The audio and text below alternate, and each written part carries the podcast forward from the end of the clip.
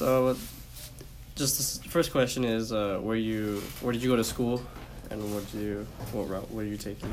Um, well, I started in community college, and I took classes from both Mount SAC and Chaffey, Mm-hmm. and then I transferred to Colorado Mesa University, and I completed my undergrad there. Okay. And then now you're an athletic trainer at head athletic trainer at Damien High School, right? Yes. And uh, what certifications do you have? Um, I'm certified in athletic training, personal training, and corrective exercise. hmm And uh, uh, I know there's a lot of internship hours done for athletic training, and where did you kind of get those?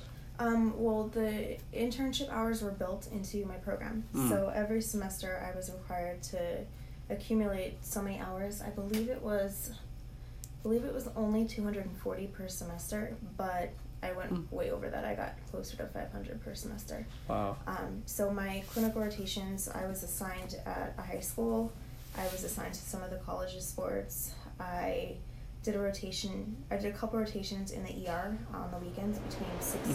uh, p.m. and 2 a.m. hmm I followed a um, family medicine uh, practitioner, and I fol- and she was also a gynecologist, so I got a little bit of family medicine and gynecology. And I followed an orthopedic surgeon and had to observe some surgeries, and I had to work in the clinical or in the clinic setting, just Hmm. rooming patients, helping with um, taking evaluations and whatnot. That's what I want to do. That's what I was actually trying to apply to this year or this summer for uh, Keck Hospital of USC, and I'm planning to shadow a PA, and I just want to you know, start getting involved as soon as possible because there's a lot of hours I need to do. Yeah. And uh, what uh, what do you like best about what you're doing right now? Um, I like that every day is different. You know, I don't come in and sit at a desk all day long. Um, I, I definitely have certain things that I need to get done every day, but it kind of, I drop everything if someone gets hurt. Mhm. Um, you never know who you're going to come in, or who is going to come in with what injury. Some days it's an easy, um, you know, a normal ankle evaluation. Some days you're pretty stumped and you have no idea and you have to refer back to your books. So, um, constantly learning. I Mhm. there's it's just impossible to know everything. You kind of just uh, you take it as it comes and you learn as you go. Mm. And uh, has there has there been like a tough point in your career, like any hard point? Um, I would say you have hard days and you have days that are not necessarily easy but not as hard. Um, you prefer, you know, when you first start out, it's kind of scary and hard because you're used to having a certified right over your shoulder and you can do your evaluation and turn to them and say, hey, am I right? Am I wrong? So going Mm. from having that to not having that and having to make all the decisions on my own and being 100% liable, that's hard um, at first. But, you know, that kind of subsides over time. Um, there are certainly injuries and, you know, athletes that you, I mean, I'm pretty close to most of my athletes. So when they get hurt, it's not just, it's hard to not feel for them, Mm-hmm. if that makes sense. Has um. Well, what is like? I know I asked Mr. X this question, but what was the worst injury you've seen so far? Um, I think the worst injury kind of depends on what your idea of worst injury. Some people think fractures and Like- dislocations are the worst thing. So, because I've seen Mhm. Dislocations, Mhm. you know, I've seen the shoulder multiple times, more than I can count. I've seen the elbow three or four times. I've seen patellar dislocations. I've seen finger dislocations. Um, of the major injuries that I've had, especially recently, were the intestinal rupture, uh, humerus fracture, uh, bleeding spleen, um, and obviously concussions. You know, it's always pretty severe when you're having to C-spine and call an ambulance for someone who was hit in the head, and you know if they lose consciousness. I've gotten on the field with a kid who's knocked out and he's actually snoring. Um, yeah. So is there is there any advice you just want to give to a student that's pursuing the same path as you are?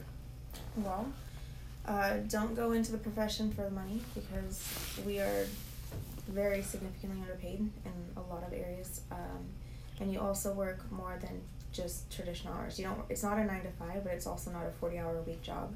Um, things are constantly changing. you know, based on weather. Sometimes things are canceled and rescheduled because of weather. I mean, we had a varsity football game this year where we got halfway through the game and there was like Oh, yeah. so it was about that. canceled. We had to play the game, finish the game the next day at noon on a Saturday, Hmm. um, which is not ideal because you know I had plans, but you know, it kind of just comes with the job. hmm Now, kind of going back to college, like what were the some of the tough courses that you had to take? Um, uh, to be honest, I don't feel like any of them were easy or any of them were necessarily so tough. Mhm. Um, because you have your um, upper body injury assessment course and you have your lower body injury assessment course, and there are certainly aspects of the body that are a little bit more, um, a little more easily understood than others. Um, for example, the knee, the ankle, I'm good with that. The shoulder, that one's a little bit harder for me. Um, the clinical classes, um, kind of just taking everything that you're you've learned from um, those assessment classes and your therapeutic modalities class and your rehabilitation class, and applying that. Um, you know, putting all together to be able to do an injury evaluation that was tough. Um, I would say my very last clinical class was probably the hardest, just because of all the assignments that we had to do and all the projects. Um, so we had to, we were given a budget, a startup budget, an annual budget, a setting, an athletic training setting, and the number of athletes that we had, and we had to basically build a program. You know, we had a, the startup budget was what we could use to purchase equipment, supplies, you know, tables, floor whirlpools, coolers. We had an annual budget where we had to put an annual supplies order together. We actually had to draw out the athletic training room, and it was a really, really big project, and it took a lot of time. That sounds sounds like it's getting you ready, like really ready. It does because I use everything that I did for that project in my everyday life Hmm. as an athletic trainer. So, is there um, I forgot the question. Is there any? Whew, forgot. Man, I forgot. So, what are your what are your future goals? Just if there's any, like if after getting this from where you're at right now. Um, honestly, I'm kind of at a crossroads right now. I could stay here long term. I love my job here, could do Mhm. it forever, but I also want to grow as a clinician and maybe expand my experience beyond just the high school setting. Um, and be able to help multiple high schools instead of just one, or you know, multiple athletes instead of just Damien High School athletes. So, um, I definitely considered looking into a hospital setting and working alongside orthopedic surgeons and sports medicine physicians. Um, I've also looked at the going more the fitness route and going into strength and conditioning and you know using my personal training certification a little bit more than I do now. Hmm. Um, but that really is just going to depend on, um, you know, I'll just have to see trial and error, and I have to finish school first. I'm still in a master's program. Oh, that's So- nice. Um, I just I just remembered the question, but what are the most common injuries you see in the room right now? Um, I would say probably about seventy-five percent of our injuries are overuse injuries.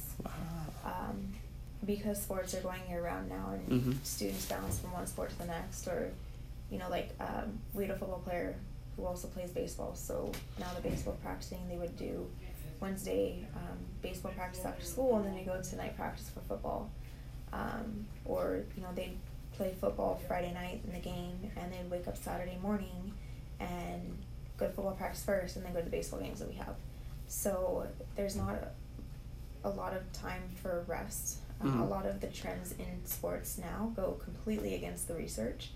Um, Mhm. so we do get a lot of overuse, like uh, patellar tendonitis is a very common one. Um, I see a lot of low back pain due to lack of uh, core strength and your hips just being out of alignment, um, and tendonitis in the shoulders too.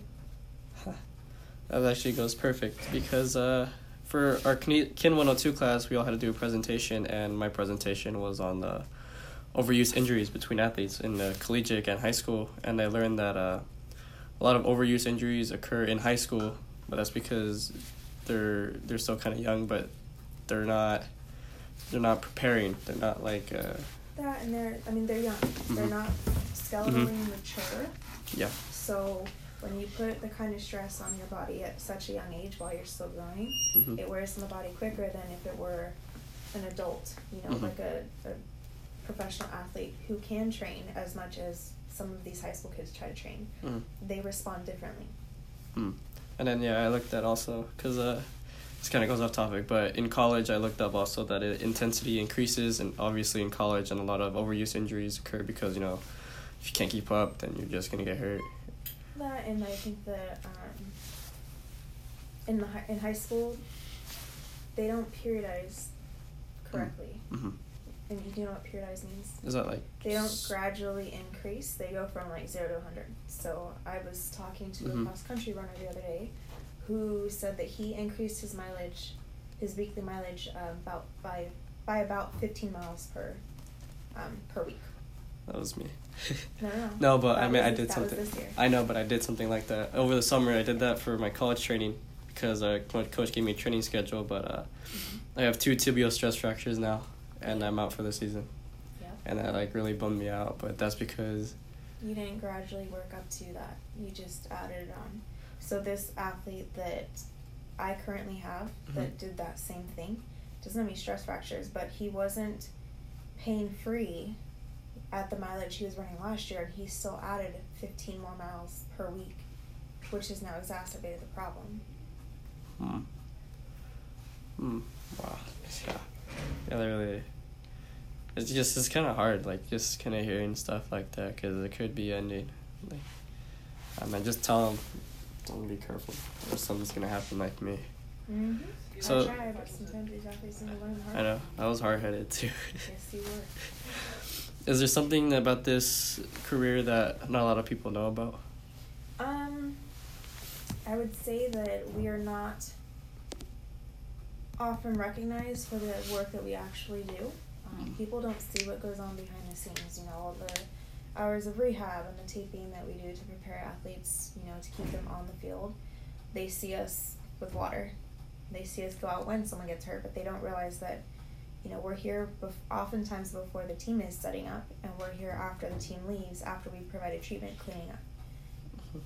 Yeah, that was, I know it, was something that didn't occur to me until I got into college, and we actually had to research all the different professions that we can acquire with our kinesiology degree, and I saw that athletic training did require a lot, and that that it's going to require a lot because a lot of them are now having to get their masters all the programs by I believe it's twenty twenty six unless that's changed are required to move over to a master's program.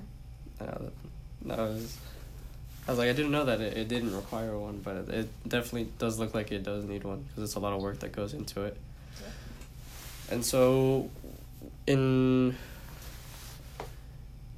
just because my PowerPoint was on it, you said that the overuse injuries mostly were tendonitis, and A lot of them are like um, you get tendonitis, tendinosis, tendinopathy, and they're each different stages of inflammation. And one is just Mhm.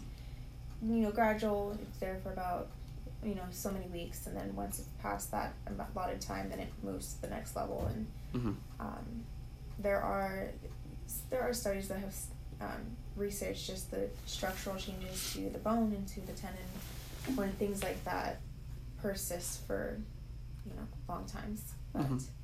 um, in a nutshell, tendonitis. Um, And then you also see some growing issues like osteo um, or Osgood-Schlatter, um, I heard Sever's. So Mhm. And uh, is there any certifications? Uh, forget, forgive me if I asked already, but uh, is there any certifications that in college helped you?